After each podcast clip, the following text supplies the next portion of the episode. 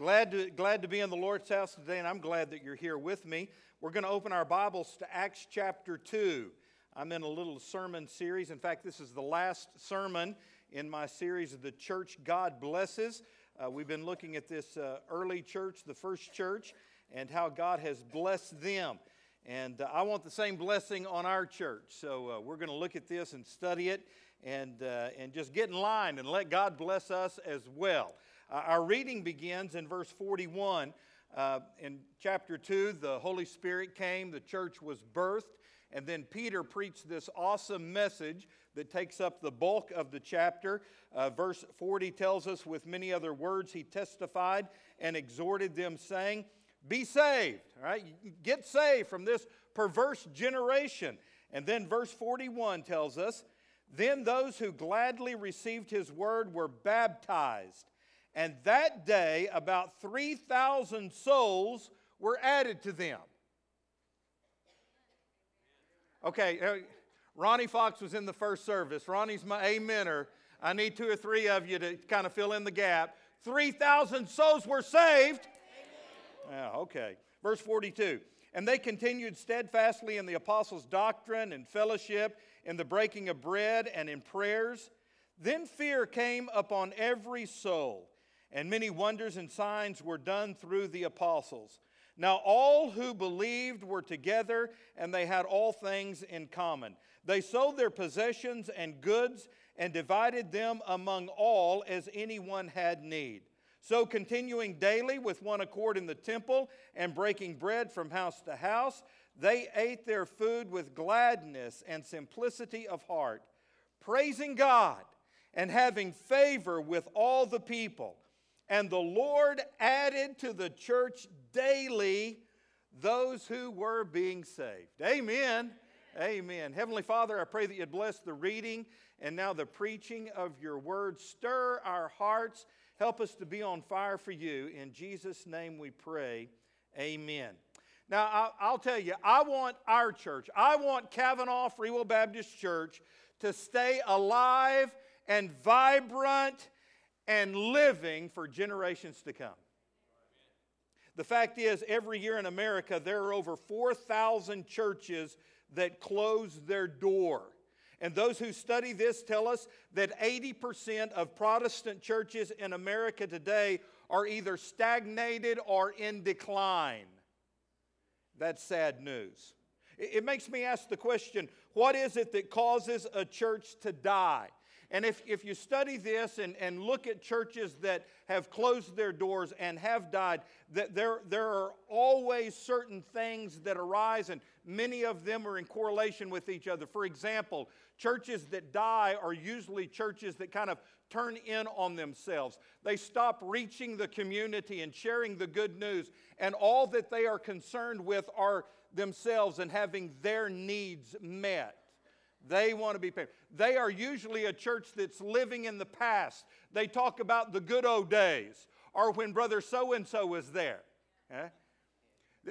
They are, they are churches that don't give. They don't give to missions because they're spending all of their money on themselves. These are all the little factors that, that amount to a church closing their doors. But the bottom line is this every church that dies has stopped doing the things that God created the church to do. That's the bottom line right there. And that makes me ask the question well, what keeps a church alive and vibrant? And I'll tell you, it is the blessing of God. It's because God is blessing that church. The, the, the windows of heaven have, have been opened, and God is just pouring out a blessing on that church. When God blesses a church, it continues to thrive. Lives are changed, people are made whole, families are put back together. All kinds of miracles happen in that church. People's lives are dramatically changed when a church is being blessed by God. Woo! I think about this a lot because as your pastor, I don't want to be a part of a dead church. And I don't think you do either. God has blessed Cavanaugh Church in some amazing ways. But my greatest fear as your pastor is that we would lose that blessing on this church. Because you see, when a church is blessed, it blesses the families and the individuals of the church. You are being blessed today because God is blessing this church. Woo! Amen. So, how do we keep God's blessings? Well, to keep God's blessings, we just have to continue doing the things that God has told the church to do. We just keep doing those things He told this church in Acts chapter 2 to do. In Acts chapter 2, we find the eight things that God says you must do if you want God's blessing on your life. These eight things you must do if you want God's blessing on your family. And these eight things we must do if we want God's blessing on our church. I talked about the first two the first week. Last week we looked at numbers three, four, and five. Today we're going to look at six, seven, and eight of the DNA of the church God blesses. I hate to do this to you, but I've got to review. Now, usually when we, when we review, you, you zone out, you turn me off, all right? Don't turn me off because I'm going to say some new things today as I quickly review these first five DNA of the church. If we want God's blessing on our church, we must, number one, pray for God's power. And, church, wake up and listen to me as I tell you this is where it all begins. If we are to be alive and vibrant and making a difference in our world, it is because we have the power of God. And the only way we can have the power of God is by asking God and praying, and as Miss Angie said, waiting on God. This is an amazing story in Acts chapter 2. Uh, it was the day of Pentecost. 50 days before this, Jesus had risen from the dead. He had spent time with the, with the apostles and the disciples, and then he told them, I'm going to go back to heaven, and I want you to go to an upper room, and I want you to wait in that upper room until I send my Holy Spirit. There was about 120 of these followers of Christ, and they obeyed him. They went to the upper room because Jesus told them, don't go out and try to do anything without the Holy Spirit because if you do, you're going to fall flat on your face. You cannot accomplish the work I am calling you to do in the world and in my kingdom unless you have my power. So you go to that upper room and you just wait for me to send the Holy Spirit. So they did. 10 days. Jason, I can't really imagine being with, a, with 119 other people for 10 days in a room. And, and the deal is, they weren't doing anything but praying and waiting. Praying and waiting. And finally, on the day of Pentecost, 10 days after they started, boom! it happened. God sent His Holy Spirit and He gave birth to His church.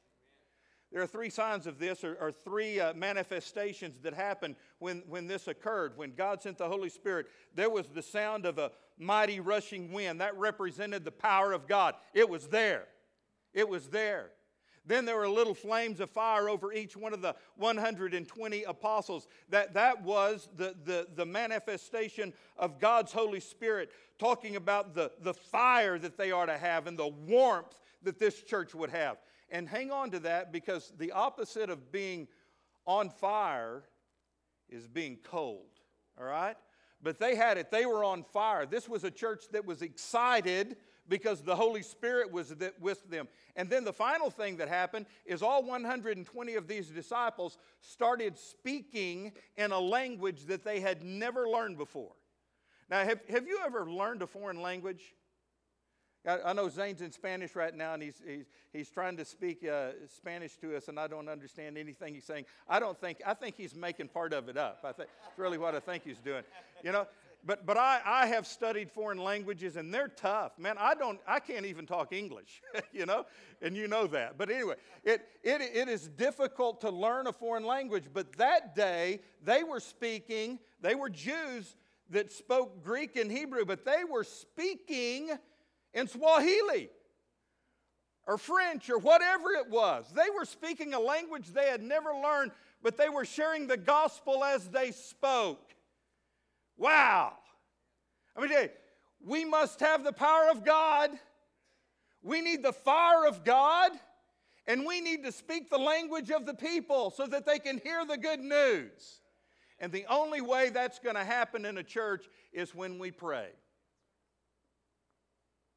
So, you know what? I'm going to stop right here and we're going to do that. Let's pray. Bow your heads. Let's pray together. Heavenly Father, we, we want to pause right in the middle of this message and, and we want to pray, Lord, and ask, dear Jesus, that, that, you would, that you would bless us with your Holy Spirit. I pray, dear God, that we would have your power in our lives and in this church. I pray, dear Lord, that we would get on fire for you and we would be excited about Jesus and the good news so that we go out and speak the language of the people and, and tell other people in, in terms and expressions that they can understand that Jesus loves them and cares for them. Lord, I love this church and I love these people. I pray, dear Lord, that, that we would not grow stagnant, that we would not be in decline, that we would be alive and vibrant and living through the power and the warmth of the Holy Spirit. So, Lord, as you bless that first church, would you bless this church today? Lord, let us feel your presence with us. I pray that you would anoint me with the Holy Spirit and let me speak the words that give life. For we ask it in Jesus' name, and all the people said, Amen. If you want God's blessing and His power, you got to pray. Number two, the way you receive the blessings of God is you use everybody's language. God wants us to speak the language of the people around us. The, the, it's amazing. These people were speaking languages that they did not know, sharing the good news of the gospel. When we talked about this two weeks ago, I told you, you probably know more languages than you think you know. Huh? For example, uh, Cowpoke, Keenan, raise your hand back there, Keenan. He and I were in Oklahoma City uh, last couple of days at a big cowboy shoot. It was a regional shoot. I don't know, 350 cowboys were there shooting. Cowpoke and I, we were, we were talking cowboy lingo over the weekend. Cowboy lingo. But we were doing it in a way to, to share the good news of the gospel with the people we were shooting with. And I, the people in our posse, they knew that Cowpoke was a Christian and they knew I was a preacher. All right? And, uh, and, and they knew that because of the talk we talked. We were talking cowboy lingo, but we were putting in the good news of the gospel as well. And you know what? Before the day was over with, I had people from Kansas and Texas coming and sharing prayer requests with me and asking me to pray for them. And they were telling me that if they ever come to Fort Smith, they're going to come to our church. And man, it was exciting. But you know what? We were talking their language as we shared the good news of the gospel with them. Number three, if you want the blessings of God, you have to employ every member's talents, gifts, and abilities. That's the third DNA of the church. It's exciting to me that everybody that was in that upper room got involved in the work of the ministry. All 120 of them. There was 100% participation. Everybody was doing it, not just a few, everybody. The statistics uh, when I was going to college and seminary was 80% of the work in the church is done by 20% of the people. In a church that is stagnant or declining, it's 90% of the work is done by 10% of the people. That's one of the problems. Nobody is using their gifts and talents and abilities to do the work of the ministry. But a church that is alive and vibrant and making a difference in the kingdom of God, everyone is involved. Nobody's sitting on the sidelines, they're in the arena the Bible says here that God is going to bless sons and daughters, old and young, men and women. All. That's everybody. And I gave you the mandate last week. You can't sit on the sidelines any longer. You've got to get involved. Use your gifts, talents, and abilities for the work of the ministry. Number four, the fourth DNA. If we want God's blessings, we must be devoted to God's word. And that's what this passage says. They devoted themselves to the apostles' teaching. They did what James talked about. They were doers of the word. They not only studied the word of God, they went out and fleshed it out. They lived the word of God. And then, number five, if we want God's blessings, we must love each other deeply. Last week I said that growing churches love and loving churches grow. That's just the way it is. These early believers loved one another deeply. In fact, there is, a, there is a Greek word that was invented to describe the kind of love that they had one for another. It's the word koinonia. And koinonia means this I have received a special love from God. It's the love of Jesus Christ. Wes, Jesus loved me so much that he hung on a cross and died for my sins. That is the deepest kind of love a person can have. It's the love of God. And as I receive that love, I then share it with other believers in the church. I love you with the same love that Jesus has loved me with.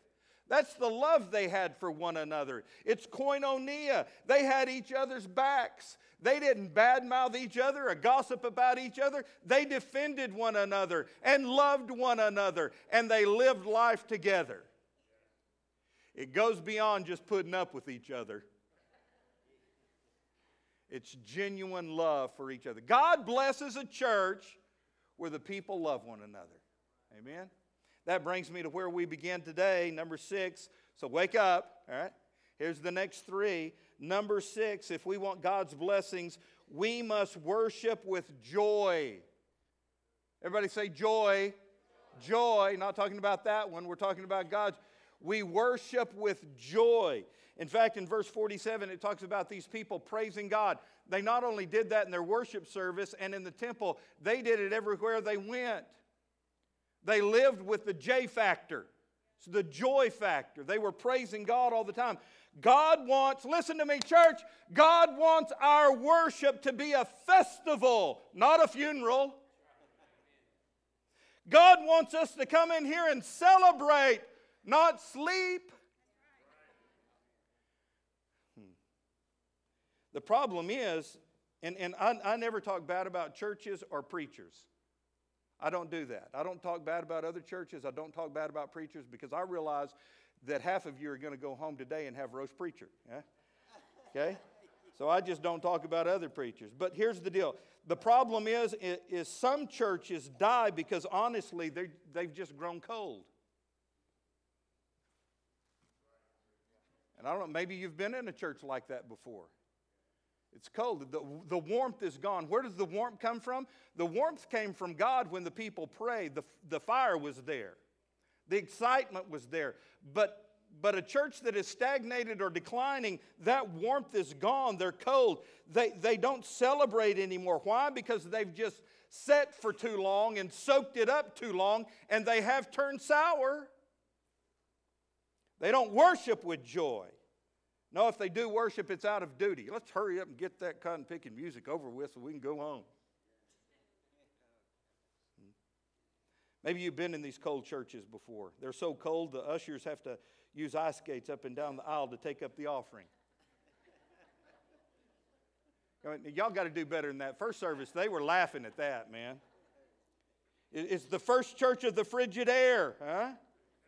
I've, I've been in some churches where I've had to look down the center aisle to make sure there's not a coffin in front, that nobody's died. But let me tell you, something has died. The people have died. I have a preacher friend who told me about a, a lady he knows who uh, went out of town over a weekend and and uh, she was not in her home church, so she visited this large, well known church. She, she found that it was a little more formal than the church that she usually attended, but she found an empty spot and joined in worshiping. At one point, she said out loud, Praise the Lord! She got excited. She said, That's right, that's good, amen. About this time, an usher came up and said, Ma'am, you're, you're going to have to be quiet. She said, Well, I'm just so full of the joy of the Lord. He said, You may well be, but you didn't get it here.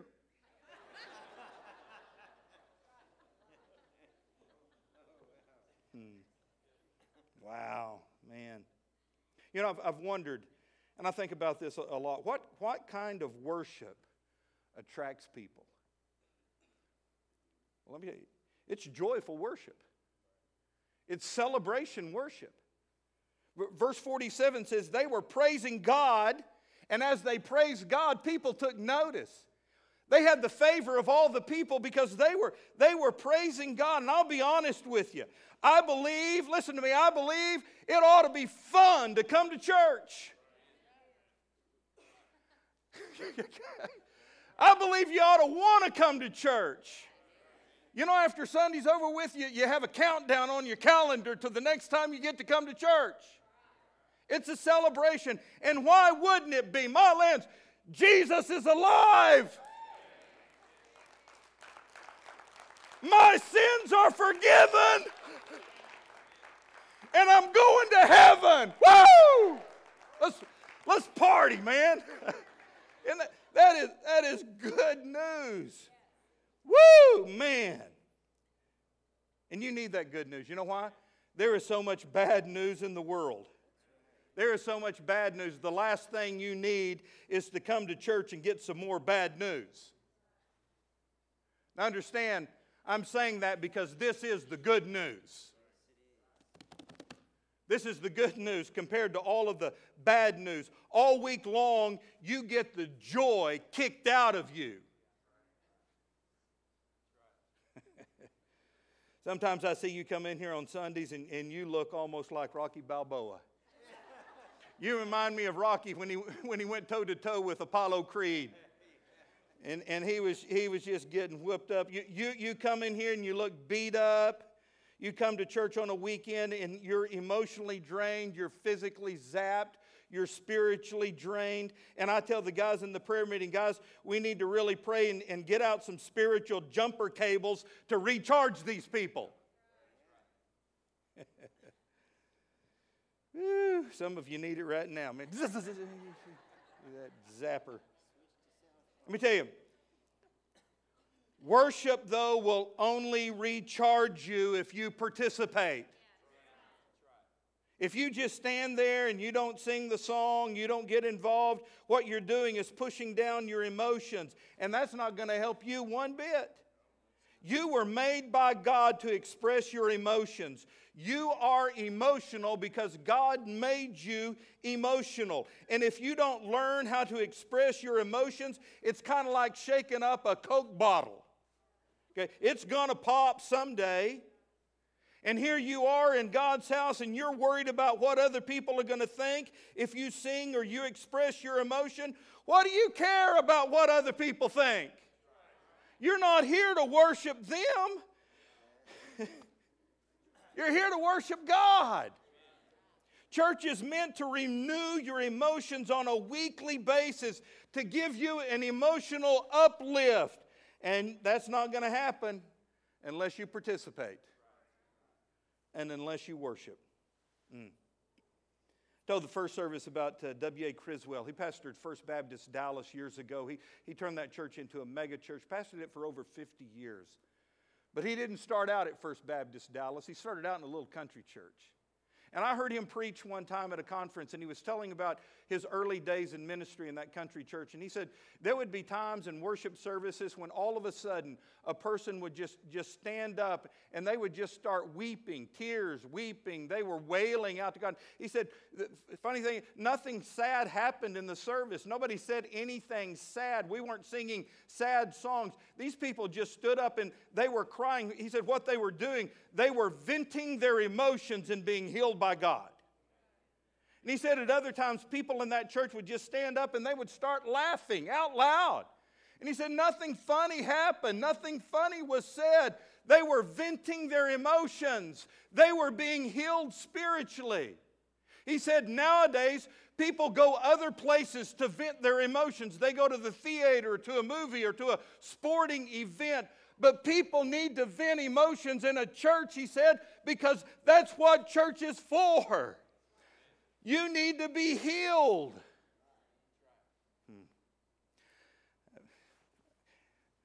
Really shouldn't shouldn't ask you this. I was going to ask you, how many of y'all have ever been to a rock concert? Oh, you're raising. They wouldn't raise their hands in the first service, right? You know, yeah, di- different, different, different. I, I will. I hate that. I shouldn't even say it. But when I was when I was when I was a teenager, I slipped out and went to a couple of rock concerts. I actually went to uh, I went to a concert with my my preacher's son. the preacher's son and the deacon's son went to see the Doobie Brothers. Oh Lord have mercy. Let me just repent right here, Lord. Lord Jesus, I know I shouldn't have been there. Lord, it was bad. Oh my lands. Wow. Yeah if you, if you, yeah, yeah, they did sing about Jesus, didn't they? Jesus, Jesus is just all right. Yeah. Oh boy. Oh man, I feel bad now. Took a Debbie Downer right there. Wow. Hey, but you know, here's my point. Even if you haven't been to a rock concert, you've seen pictures of them in, in a concert, rock, country concert. Back in the day in the 70s, when I'm talking about, everybody pull out a little Zippo lighter, big lighter, and light that flat. You remember that? See, that? have you seen pictures of that? Yeah, I'm not going to ask you if you've been there or done it. Have you seen pictures of it? You know, everybody's got a Zippo out and they're, they're waving back and forth. They're doing this number. Can I, can I tell you what's going on there? Here, they don't do that anymore. They, they don't use lighter. They use cell phones now, don't they? It's not that I've been there or no. I've just seen it on TV, all right? You know what's going on there? It, it is natural for humans to worship. God wired us that way. God wired us to worship Him. And if you don't know God and you don't worship God, you will find something or someone to worship. And that's what they're doing. They're worshiping. They're worshiping the wrong thing. It may be a rock band, but they're worshiping. Why? Because God wired us that way. So you need to get over your inhibitions and express your emotions in worship so you can be recharged by God.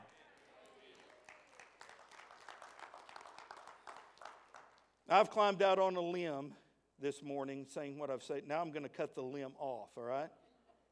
I see some of you guys. I see you in here. Sometimes you get moved by a song and, and you, you want to put your hand up in the air and worship, but you just can't do it, man. You're like me. You were raised at the Westside Free Will Baptist Church where we didn't do that. We didn't say amen. We didn't lift our hands. We didn't celebrate. We didn't worship. That's what those other people did. And let me tell you, it is, it is, it is still, let me tell you, it was so ingrained in me, it is still difficult for me to worship and to praise God like I know He wants me to. How, you tell me, how come I can get excited at anything that I want to get excited about except church? I can go to a football game, and I do. I go to two football games a week now, Monday night and Friday night. And I can see these Greenwood guys score a touchdown or my boy catch a pass. And I tell you what, I'm jumping up and I'm hollering. Wes is always sitting either beside me or down from me, and we're high fiving each other. Whoa, man. We're rocking those bleachers, man. You can be on a golf course and your buddy sink an 18 foot putt and everybody starts yelling and screaming. Somebody gets a three pointer. Well, let me tell you, if I go to a ball game and I go, woohoo, I'm a fan. But if I come into God's house and I go, woohoo, I'm a fanatic. You're telling me I can get excited about anything in life except God? Well, that's a bunch of nonsense. It's just nonsense. And, and you need to learn how to get excited about your worship to God. Worship is meant to be a celebration, it's praise. Here it says in, in verse 46 and 47 they continued to worship together in the temple courts. They were praising God. The word praise literally means joy. They had joy in their heart toward God, and they enjoyed the favor of all the people. Well, how do you do that? Well, if you go back up into Peter's sermon in verse 28, it says, You have made known to me the paths of life, and your presence fills me with joy. God, you're the reason I have joy in my life. You've given me that J factor, that, that joy. Worship means that we praise God. Worship is joyful, it's not a duty. Verse 26, he said, Because of this, my heart will be glad, my words will be joyful, and I will live in hope. Church, there are two reasons why you need to worship God joyfully. First of all, it's good for your own emotional health. You need an emotional release every week. You need to come in here, and as W.A. Criswell would say, you need to be healed by God. You need to vent your emotions to God. And secondly, you need to do it because it is a witness to unsaved people. I mean, that's what this is all about. They were, through their worship and their praising God, it was, it was a witness to unsaved people. And, church, I'll tell you, there are two reasons why people who don't know Jesus reject him. There are two reasons why lost people don't come to Christ. Number one, they've never met a Christian. And number two, they have. Whoa. And they're thinking, man, if, if, if, if it means being as cranky as that guy, I don't want it. Woo. Yeah, thank you. Thank you. You're about to like this because I, I want to share a quote with you I read this past week. This one preacher said, Some people are poor witnesses for Jesus because it's like they're spiritually constipated. He said they're all bound up on the inside. He said they're cranky and judgmental and legalistic. I tell you what, I don't want to be a Christian like that. If, and they're thinking, if that's what it means to follow Jesus, no thank you. Church, we've got to get the J factor back in our life. We need the joy factor back in our hearts. So, you know what? We're going to work real hard at that. And when this praise band gets up here and leads us in worship, we're not just going to. We're going to sing. We're going to praise God. We're going to worship Him because this is a celebration. Jesus is alive. My sins are forgiven, and I'm going to heaven. Woo! Man. Can, can you, is this a Free Will Baptist church? I need to. Yes, we are Free Will Baptist, but you know what? We believe that Jesus is alive, that our sins are forgiven, and that we are going to heaven. And that is cause for celebration, church. Hmm. God blesses a church that worships with joy. Number seven, I'm hurrying up. If I want God's blessings, I must be willing to sacrifice. The first church was famous for its generosity. And I can tell you that Cavanaugh Church is famous for its generosity as well. I don't really even need to cover this, but I do want to say a, a, couple of things about it. I can say this without fear of contradiction. This church, our church, your church that you're a part of, is one of the most generous churches in the River Valley and in all of the Free Will Baptist denomination. Hmm? I can say that without contradiction.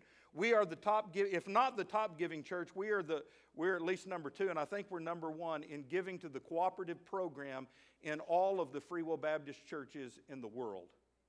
This church gives more money to support the cause of our denomination in schools, in missions, whether home and foreign, in getting the gospel out than any other church. You are the number one giving church to support the work of God in our denomination. That is amazing.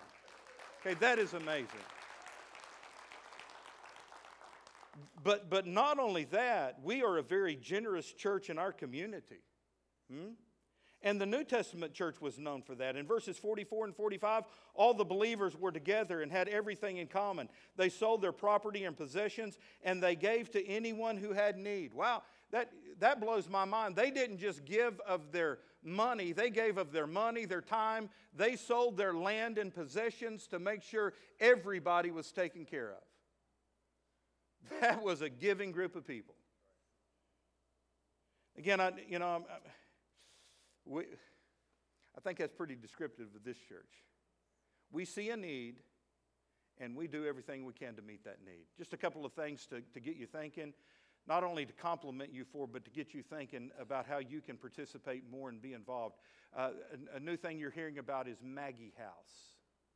Maggie House. It's, it's a foster care place for children in the River Valley who don't have a family, don't have a home. These are kids who have either been abandoned or taken out of their home.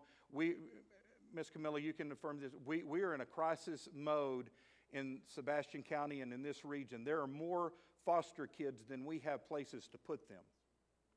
It's of epidemic proportion. We have higher numbers of, of kids in this area than any other place in the United States. That is an indictment on our community, number one, but it's a real problem. And so, our Free Will Baptist agencies, a children's home in Tennessee, knew the need that we have here. They took over an uh, abandoned nursing home in Charleston, Arkansas, just right down the road, and have renovated it.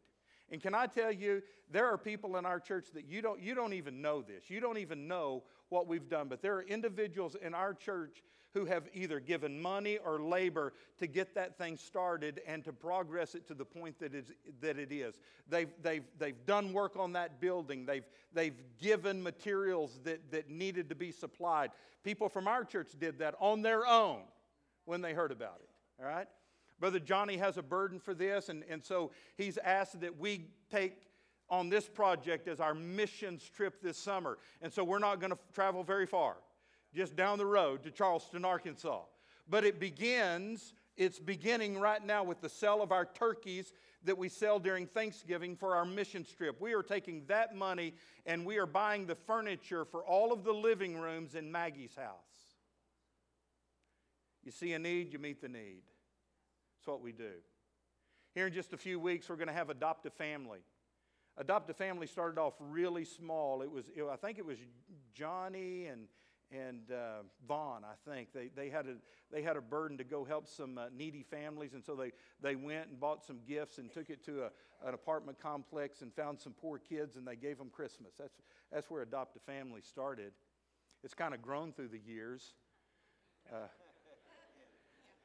first, first Monday night, I think it is, of December. I don't know. The, I think it's on the 7th. We're going to have Adopt a Family here. We're, we're going to be inviting 210 families from our community. And here's how they do it Johnny goes through the, the schools and talks to the counselors and finds the poorest of the poor families, families that would not have Christmas unless somebody intervened and gave them Christmas. So Johnny gets their names, we contact them, we invite them to come on December 7th to this church, and this church is just filled. It's, it comes in shifts, four different shifts. There will be over a thousand guests come through this building on that night, and we treat them like royalty. I mean, we do. We, how many of you have been involved in Adopt a Family? You've seen it with your own eyes. Isn't it amazing? I mean, it really is. It is an amazing night. And these kids, you, you just got to see it in their eye and the smile on their face. They're, they're glowing because we're treating them better than they've ever been treated in their life. And at the end, we give them all these great gifts, but all along at different points, we're sharing the reason for the season. We're sharing with them the good news of the gospel. It is an amazing thing. And what blows me away, Stacy, is the money that you guys give to do this. Last year, listen, last year you guys gave $53,000 for Adopt a Family. I mean, that, that is mind boggling to me. And, and, every year, Johnny and I have this conversation. Well, you know, I, I, really don't know if they can do it this year. Economics are bad. A lot of people, people retiring, blah, blah, blah, and then God does it through you. God does it through you. Every single week, we are, we are feeding hungry people through our food bank. Five times a year, we go downtown and we feed homeless people. The week of Christmas, we'll do it with a big Christmas celebration. We'll not only feed them a great meal, we're going to give them sleeping bags and tents and coats and shoes and boots. That's what the church is supposed to be about. That's the kind of generosity that this church has. What are we doing? We're helping the poor. We're caring for the sick. We're doing the work of God all around the world. And that creates joy in our lives. And it brings the blessings of God. The more you give your life away, the more God blesses you. And the more we give as a church, the more God is going to bless us. God blesses a church that gives. And then, number eight, the eighth DNA of the church is this we must bring our friends to Jesus. That's the eighth thing that brings the blessings of God in my life and on the church. Verse 41 those who accepted his message, that's Peter's message, were baptized, and about 3,000 people were added to their number that day. They baptized 3,000 people in one day. They became a mega church the first day of the church. This church is only one day old and it's already got 3,000 baptized members. That is amazing. I was talking to a guy not long ago and he said he's against big churches. He says, I don't think Jesus would ever go to a mega church. Well, then Jesus wouldn't have gone to the church he started because it was a mega church the very first day.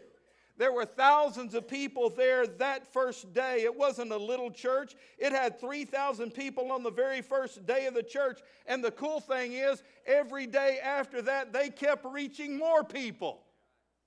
Every day, the Lord was adding to the church. Wow. I love verse 47.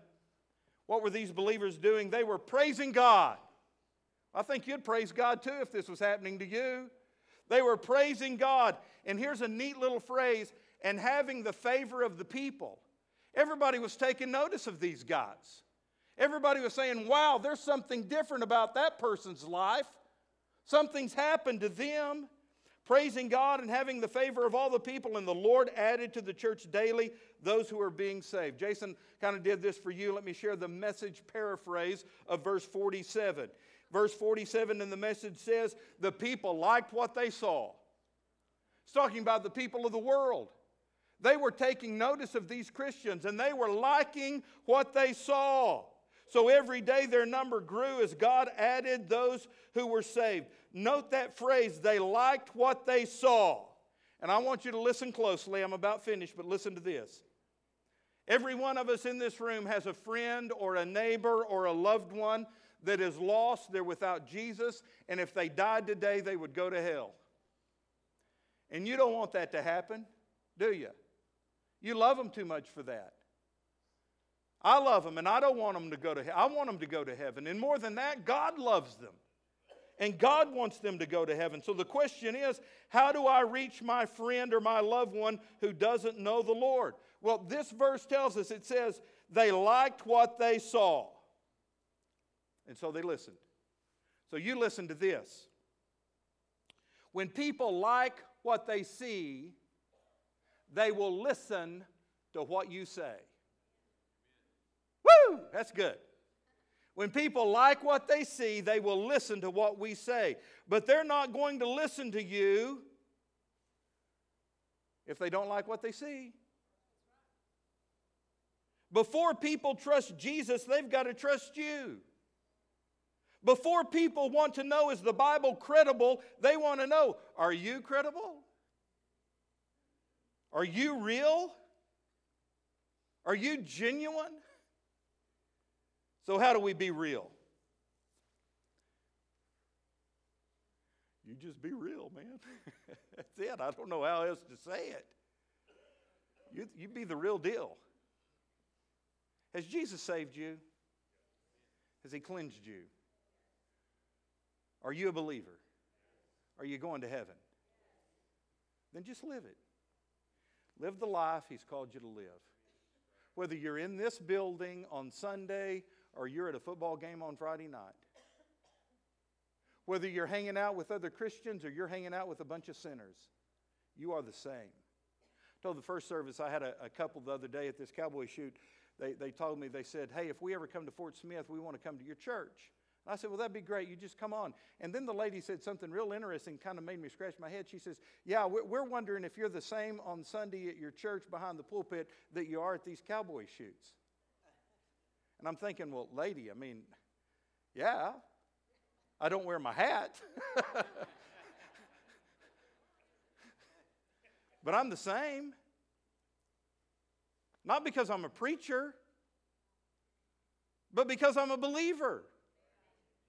And so I'm going to talk the same way in front of you as, as I do with unsaved people. Because, because I'm a follower of Jesus. So, how do you win your unsaved friends to the You be the real deal. So that they can take notice and say, you know, there is something different about that person. And then you just love them.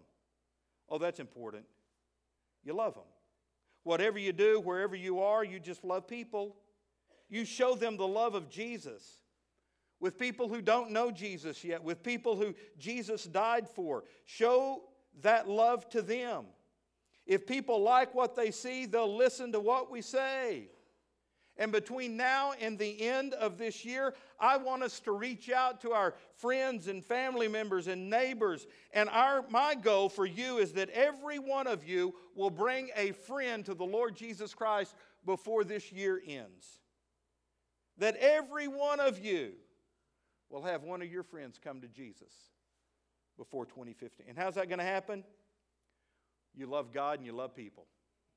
You love God and you love people. You invite them to church. You know, Angie shared a great idea with me. Uh, it's just I'm throwing this out there. We got we got a bunch of pumpkins out here we need to get rid of. Okay, so just try this on for an idea. I'll step over here when I tell you this because you think I'm going to turn into a salesman. Why why don't you go out there right after church when we got our workers out there and you just you buy a pumpkin and you take it to your neighbor and you say, Here, I bought a pumpkin for you to put on your front porch. I was just thinking about you. I got you a pumpkin. By the way, this pumpkin came from my church. We're raising, we're selling these pumpkins for, for our church, and I, I just I have a pumpkin I want to give to you. By the way, you want to come to church with me?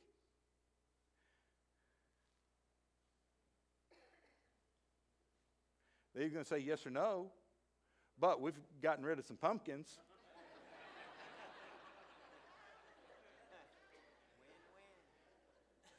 And you've given a gift to your neighbor, at least you've talked to your neighbor.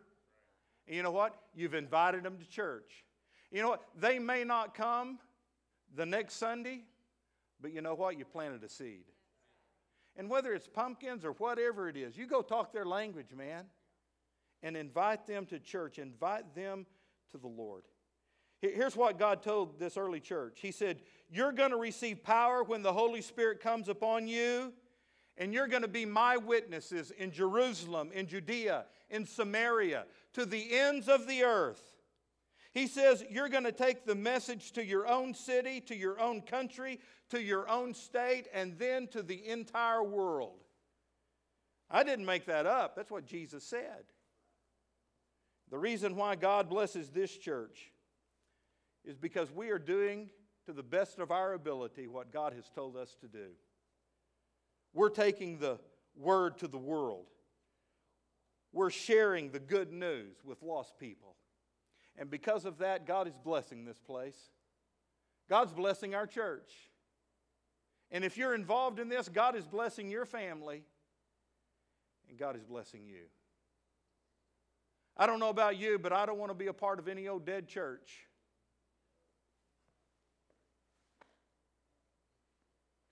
And the way we keep that from happening is by doing what God blesses.